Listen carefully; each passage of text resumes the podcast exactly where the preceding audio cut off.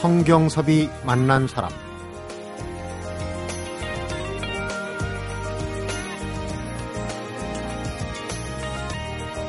징검다리를 건너는 방법, 심호흡을 하고 훌쩍 단박에 건너는 방법도 있지만 건너도 될까 한 발 먼저 디뎌보고 안전하다 싶으면 건너는 방법이 있어요. 여기서 두 번째 방법, 먼저 한 발 디뎌보고 조심스레 가늠해 본 다음에 건너는 방법이죠. 대학에서는 미술을 전공했지만 호텔리어, 또 미국 대사 의전비서로, 그리고 지금은 중국 항공사 최초 한국인 여성 파일럿인 분이십니다. 인생 항로의 적도 기장처럼 잘 하는 분이 아닐까 싶습니다. 성경섭이 만난 사람, 오늘은 호텔리어에서 파일럿이 되기까지 10년간의 아름다운 도전기를 책으로 펴낸 조은정 기장을 만나봅니다.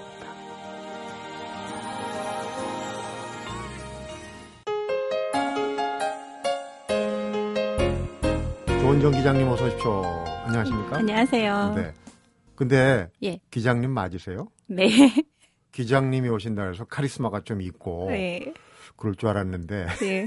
제가 유니폼을 입었을 때와 사복을 입었을 때 좀 분위기가 다르죠? 네. 네. 아, 그 분위기를 네. 바꿀 줄 아시는군요. 그런데 우리 조은정 기장님처럼 네. 정말 멀고 먼 길을 돌아서 극적으로 파일럿이 된 분이 있을까 싶어요. 본인이 네. 직접 간단하게 자기소개를 좀 해주시죠. 예, 저는 현재 중국 상하이에서 에어버스 320이라는 여객기를 조종하고 있는데요. 중국에서는 외국인 또 제트기 경력이 없는 조종사로서는 처음으로 항공사에 입사한 경우였어요. 네. 그리고 또 한국인으로서는 유일한 여성 파일럿이고 네. 처음이자 유일한 예, 파일럿이죠. 네. 29에 파일럿이 되겠다 생각을 했어요. 늦깎이죠. 네. 그래서 39에 네. 기장이 되셨습니다. 그런데 전직을 보면은 미술을 전공하셨고 또 호텔리어도 하셨고 파일럿이 되기 위해서 미 대사관저 비서가 됐다. 이 부분 좀 설명이 필요해요. 이따가 좀 설명을 해 주실 텐데 이렇게 정말 멀고 먼 길을 돌아서 한 우물을 파야 한다는 우리 속담에는 영 거꾸로 가시는 분이에요. 네, 그래서 저희 아버지한테는 미운 청개구리였죠.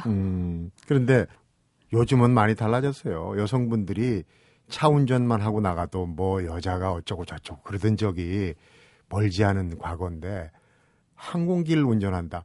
아버님도 파일럿가 된다고 했을 때 그냥 뭐 잘했다 이러진 않았을 것 같아요. 처음에는 믿지 않으셨고요. 그 믿지 않으신 기간이 상당히 길었어요. 그래서 결론적으로 제가 파일럿이 되고 나서 제 항공사 유니폼을 보셨을 때 처음으로 믿어주셨어요. 네.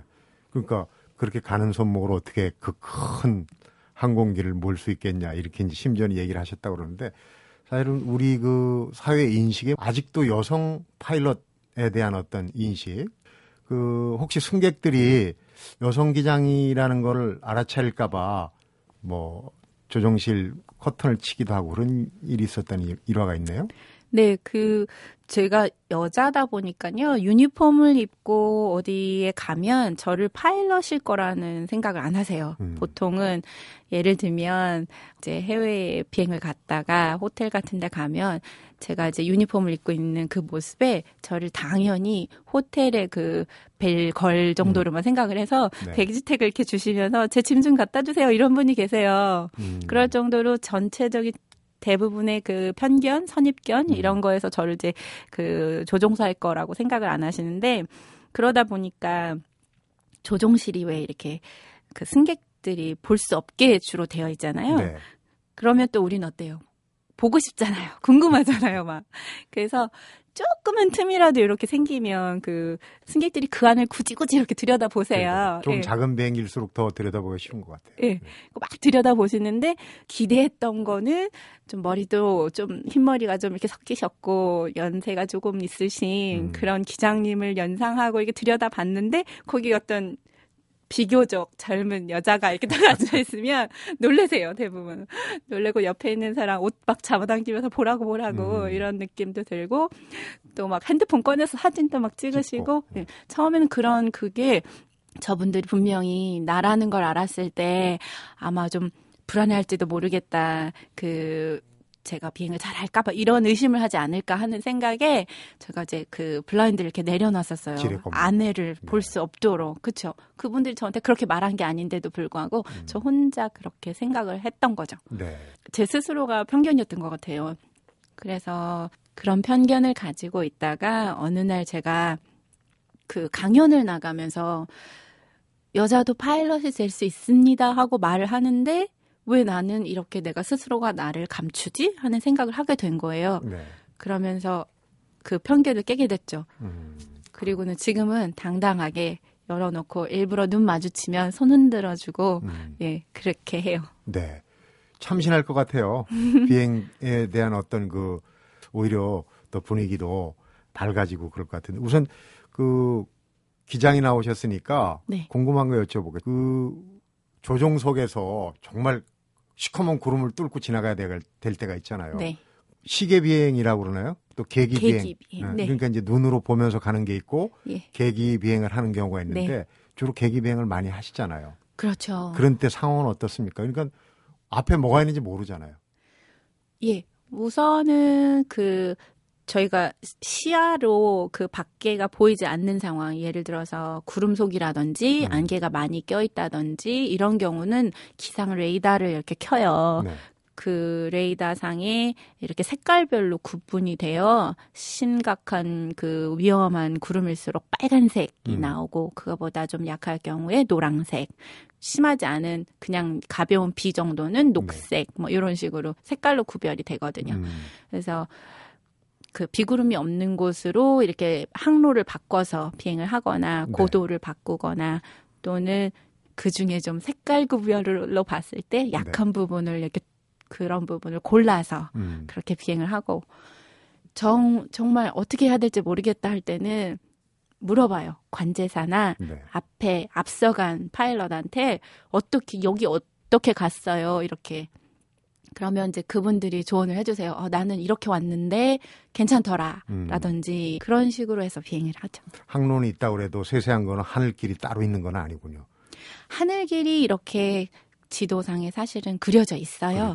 예, 그래서 이제 어떤 길로 갈지 처음에 계획은 잡혀 있어요. 네. 그렇게 가야 되지만 그거에서 이런 어떤 비구름이라든지 예상치 않았던 뭔가 이유가 생겼을 때는 고도도 달라지기도 하고 길도 달라지기도 하는 거예요. 새로운 길을 찾아야 되네요. 그렇죠. 가까이는. 예. 기장이 되기까지의 과정을 참 멀고 먼 길을 애둘러서 처음에 꿈이 파일럿은 아니었던 걸로 알고 있어요. 근데 지금도 아마 꿈은 현재 진행형이라고 생각이 돼요. 그 얘기 잠시 한번 여쭤보도록 하겠습니다. 네. 성경섭이 만난 사람, 오늘은 29살에 파일럿 꿈을 꾸고 39살에 그 꿈을 이룬 조은정 기장을 만나보고 있습니다.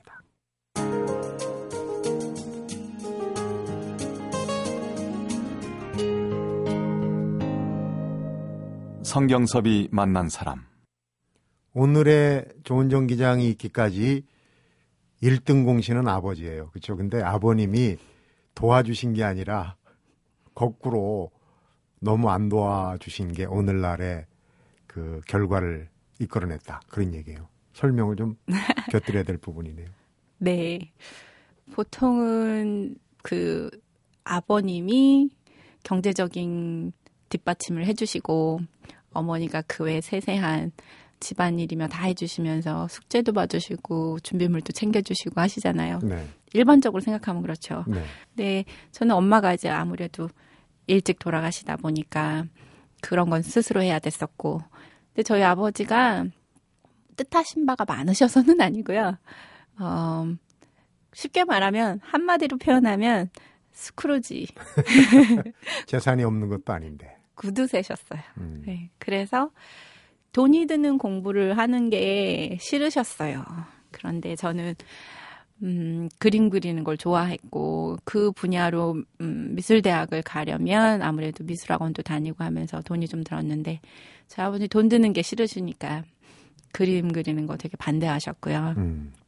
그러면서 이제 도와주시지 않으니까 오빠가 주는 학원비로 미술학원을 다녔고 아마 아버지가 주시는 돈으로 공부를 했으면 제가 당연하다고 생각을 해서 슬슬 학원을 다니고 그랬을 것 같아요. 네. 그런데 오빠가 주는 돈으로 공부를 할 때는 마음가짐이 좀 달랐어요. 네. 오빠가 저를 낳은 것도 아니고 이런 의무가 있는 것도 아닌데 오빠한테 미안하기도 하고 그래서 더 열심히 공부하고 그 돈을 헛되게 쓰고 싶지 않았어요. 그런 면에서 더 열심히 했던 것 같아요. 아무래도 부모님이 주신 돈보다는 오빠가 벌어주는 돈 뭔가 보답을 좀 해야 되겠다는 생각이 그렇죠. 들었다는 얘기네요. 네. 그 원래 꿈은 뭐였습니까? 제가 조그만 시골 학교에서 학교를 다니다 보니까 어릴 때는 늘 주변에서 보던 게 그 선생님밖에 없었어요. 네. 존경할 만한 인물이라든지 이런. 그러다 보니까 그림을 잘 그렸고 선생님이 좋아 보이니까 어릴 때 꿈은 미술 선생님이었어요. 네. 그러면서 고등학교에 가면서 순수 미술을 하면 배고프다. 돈 못 번다, 취직 못 한다 그런 얘기를 많이 들으니까 그러면 그림 쪽은 그림 쪽인데 취직을 할 수 있는 거 이렇게 하다 보니까 예, 산업 디자인을 하게 된 거예요. 그때만 해도 문구 브랜드 네임을 가진 문구 회사들이 막 생겨났었어요. 그래서 나중에 산업 디자인을 전공해서 문방구에 제가 디자인한 물건들이 가득했으면 좋겠다고 생각을 했었어요. 근데 아버님이 스크루지다 얘기를 하셨는데 네. 알게 모르게 또 그런 영향을 받은 것 같아 얘기를 하시는 거 보니까 돈 되는 거. 그러네요. 결과적으로 그러네요. 항로가 네. 어떻게 보면 인생 항로가 꼬인 것 같은데 그 꼬인 길이 펴지는 길이 됐어요. 왜냐하면은 그 일본 유학 그래서 이제 일본 유학을 가고 싶었는데 유학 비용이 없으니까 어떻게 하다 보니까 이제 항공사 스튜어디스가 돼봐야 되겠다는 생각도 하고 이제 이렇게 좀 방향 전환이 된 거 아니겠습니까 중간에? 네. 그게 저는 늘 돈에 대한 현실적인 걱정을 늘 해야 됐던 것 같아요. 네. 그래서 막연하게 그저 하고 싶은 거, 꿈, 남들 좋다고 생각하는 거 이런 것보다는 그 공부를 했을 때 그 다음 것까지 걱정을 해야 됐었어요. 스스로 다 해결해야 되니까. 네. 이 공부를 하는데 얼마가 들고 공부를 한 뒤에 이만큼 본전을 뽑으려면 얼마를 더 공부해야 되고 이런 것까지 미리미리 걱정을 해야 되다 보니까 현실적으로 된 것 같아요. 그래서 아마 아버지가 안 도와주신 게 제가 좀 고민을 할 수 있는 진지한 진로에 대한 고민 네. 그런 계기도 주신 게 아닌가 싶어요.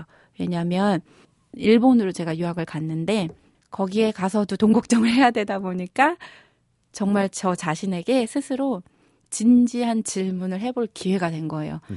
다른 친구들이 해놓은 작품을 보고 사실은 많이 놀랐어요. 저런 아이디어가 어디서 나오나.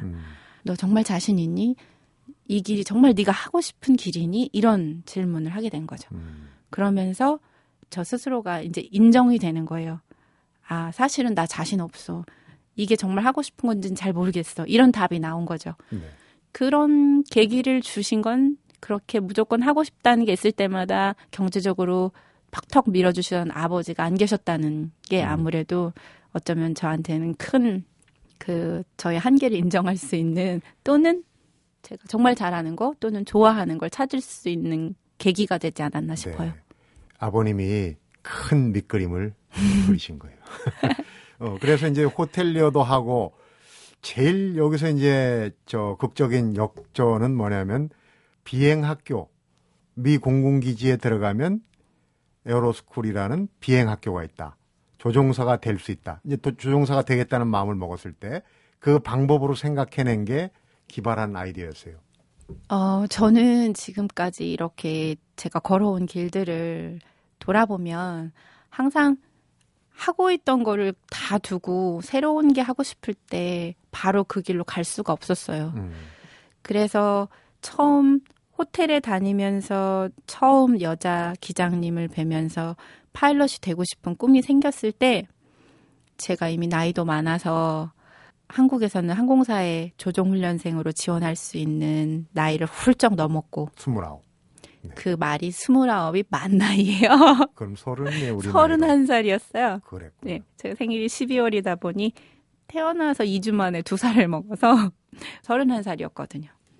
그러다 보니까 나이는 훌쩍 넘었고 한국에서 할 수 있는 방법이 없어서 생각해 볼 수 있는 게 이제 미국에 항공 유학을 가는 거였지만 돈이 한 푼도 없었어요. 모아놓은 유학 면허비나 이런 게.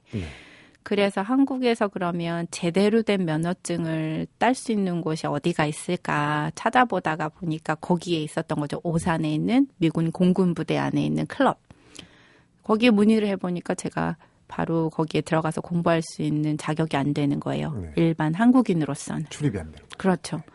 그래서 지금 하고 있는 걸 다 두고 바로 유학을 떠날 수 있는 여건이 안 되다 보니까 제가 목표로 잡은 건 파일럿이지만 그 중간에 다른 돌다리가 하나 필요했어요. 네. 뭔가 그 꿈에는 가까이 갈 수 있지만 혹시라도 해봤는데 제가 원하던 그게 아닐 수도 있고 또는 하다 보니까 못할 수도 있잖아요. 그렇죠. 그래서 정해보다가 안 되면 거기라도 눌러 앉을 수 있는 그 돌다리가 필요했어요. 항상 그런 걸 생각하시는군요. 네.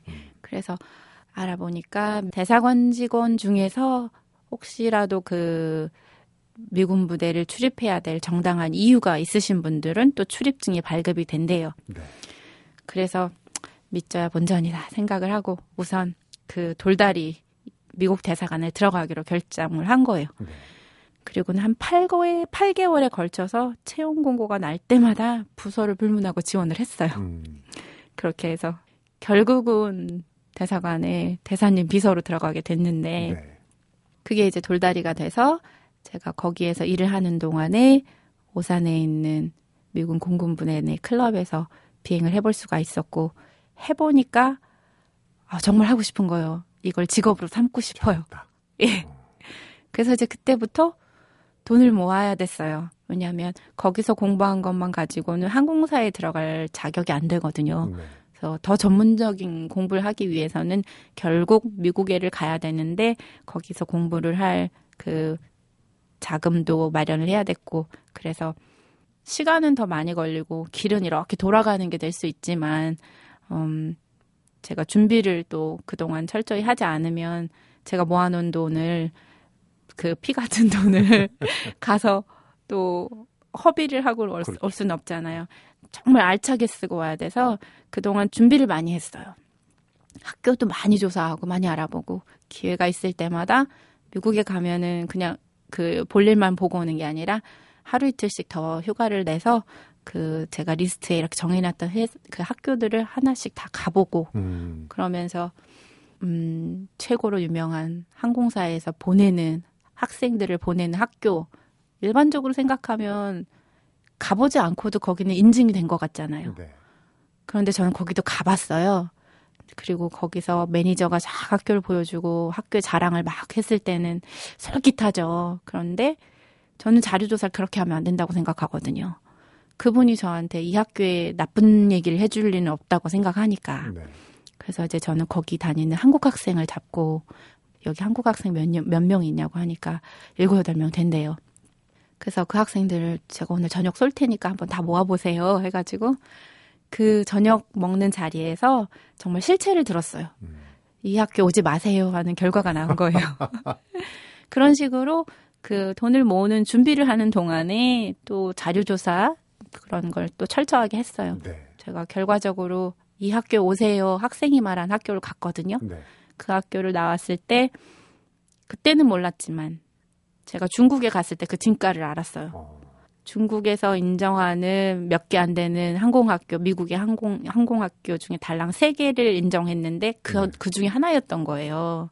근데 결과적으로 처음에 자료조사를 열심히 했고 철저하게 했기 때문에 정말 인증받을 만한 학교를 갔고 결과적으로는 그게 참 좋은 결과를 낳은 게 됐죠. 정말 용의 주도 하시네요. 그러니까 미술 공부 산업 디자이너를 되려다가 호텔리어에 미국 대사관 저 비서에 비행학교 이게 이제 그냥 허투루 디뎠던 징검다리가 아니에요.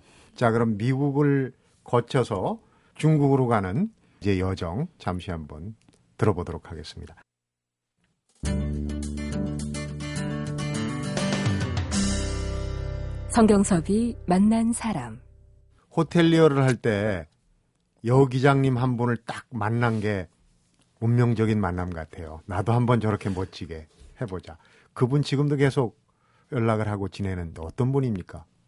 보통은 그 항공사에서 여자 파일럿들이 이렇게 머리를 짧게 자르거나 또는 긴 머리를 올려서 모자를 쓰고 멀리서 이렇게 남자 기장님들하고 서 계시면 여잔지 남잔지 사실 구별이 잘 안 가요. 네. 그래서 항상 저는 파일럿, 여자 파일럿을 봤었어도 호텔에 있는 동안에 봤었어도 남자의 흉내를 내거나 그러지 않으면은 할 수 없는 직업이라고 그런 어떤 편견이 있었던 것 같아요. 네. 그런데 이분을 보면서 그 편견이 싹 깨졌어요. 어느 날 제가 이렇게 프론트 데스크에서 일을 하고 있었는데 여자 기장님이 이분이 긴 머리를 금발머리를 이렇게 착 풀어헤치고 뒤에 남자 부기장 둘을 이렇게 거느리고 들어오시는 거예요. 로비로. 그 모습을 뵀는데 더군다나 연세가 한 50 정도 돼 보이셨어요. 중년에. 네. 저는 그 모습을 뵈면서 뭔가 뒤에 이런 후광이 생기는 것 같고 너무너무 빛나 보이는 거예요. 그분이. 그러면서 아 저도 저분의 저런 중년의 나이가 됐을 때 누군가에게 이렇게 가슴 설레이는 그런 느낌을 줄 수 있는 사람이 됐으면 좋겠다 하는 막연한 생각을 했어요.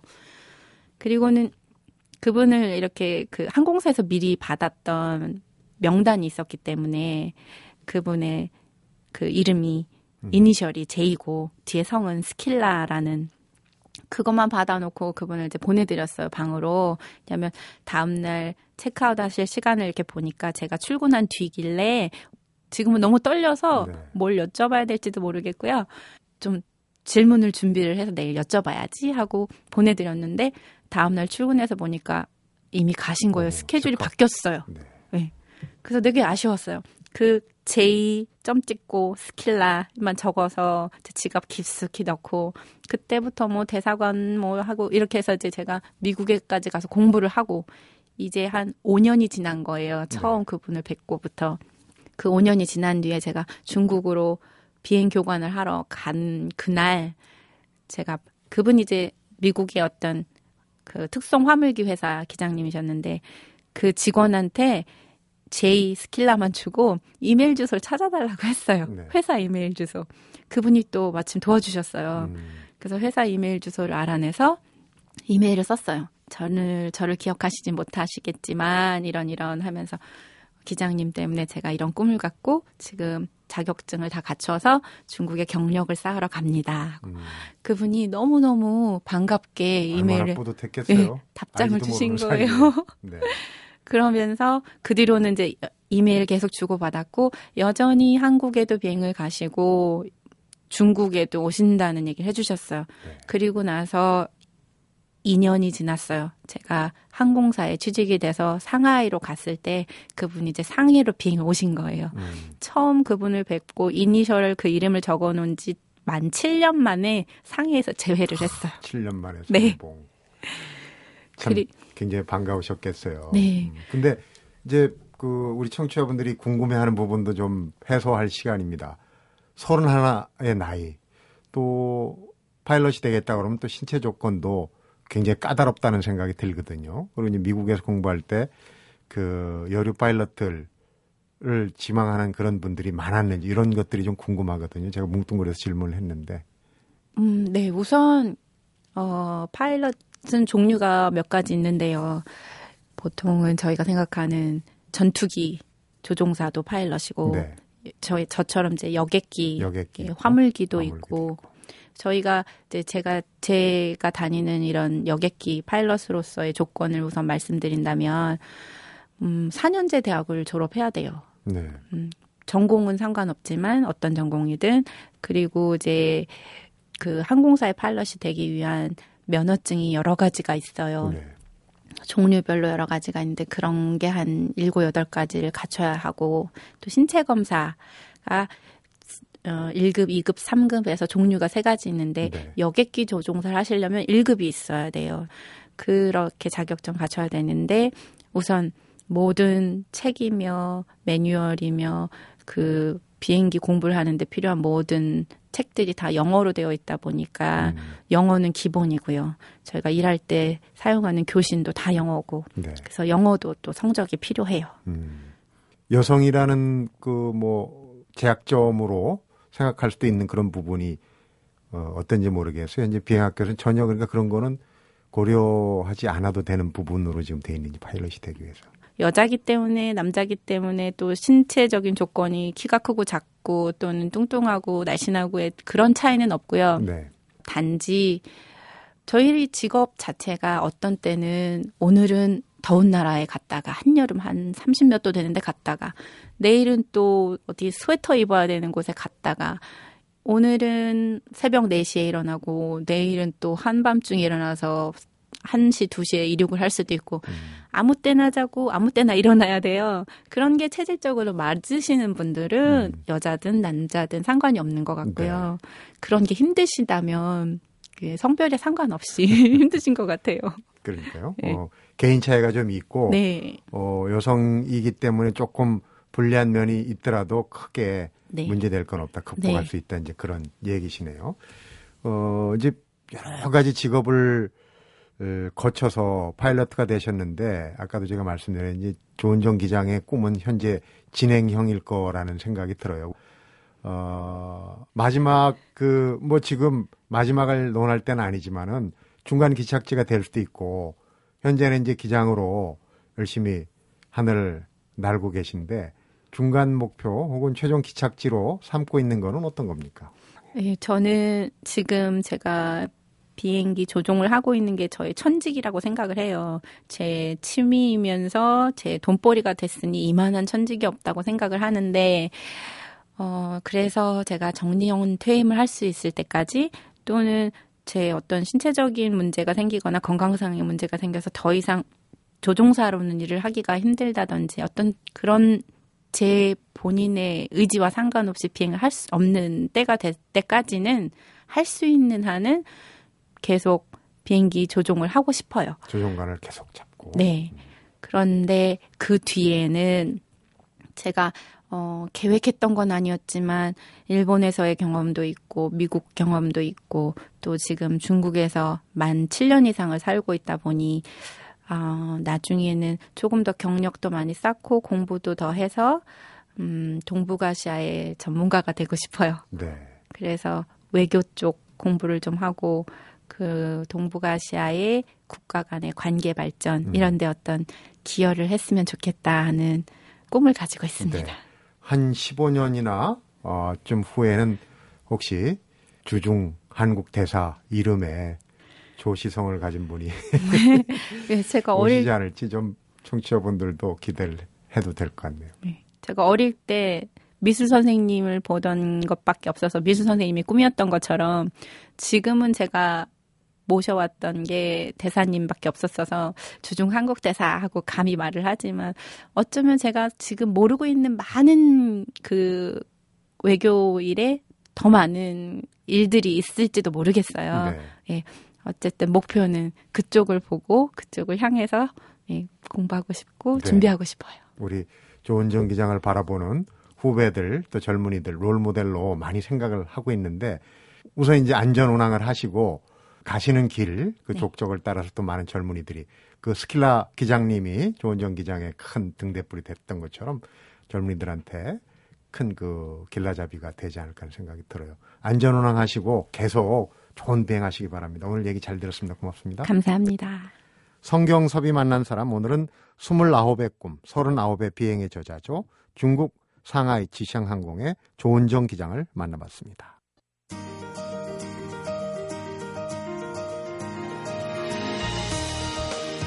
파일럿들은 비행을 하기 하루 전날 인터넷상으로 미리 비행 준비를 해야 한다고 해요. 그런데 그 첫 번째 질문이 당신은 내일 안전비행을 할 수 있는 건강 상태입니까? 이렇게 건강을 묻는 질문이라고 합니다. 이 질문에 네라고 대답을 할 수 있어요. 다음 단계로 넘어갈 수가 있다고 하는데 꿈을 이루기 위해서 또 꿈을 이룬 후에도 꼭 필요한 게 건강이라는 생각입니다. 성경섭이 만난 사람 오늘은 여기서 인사드립니다.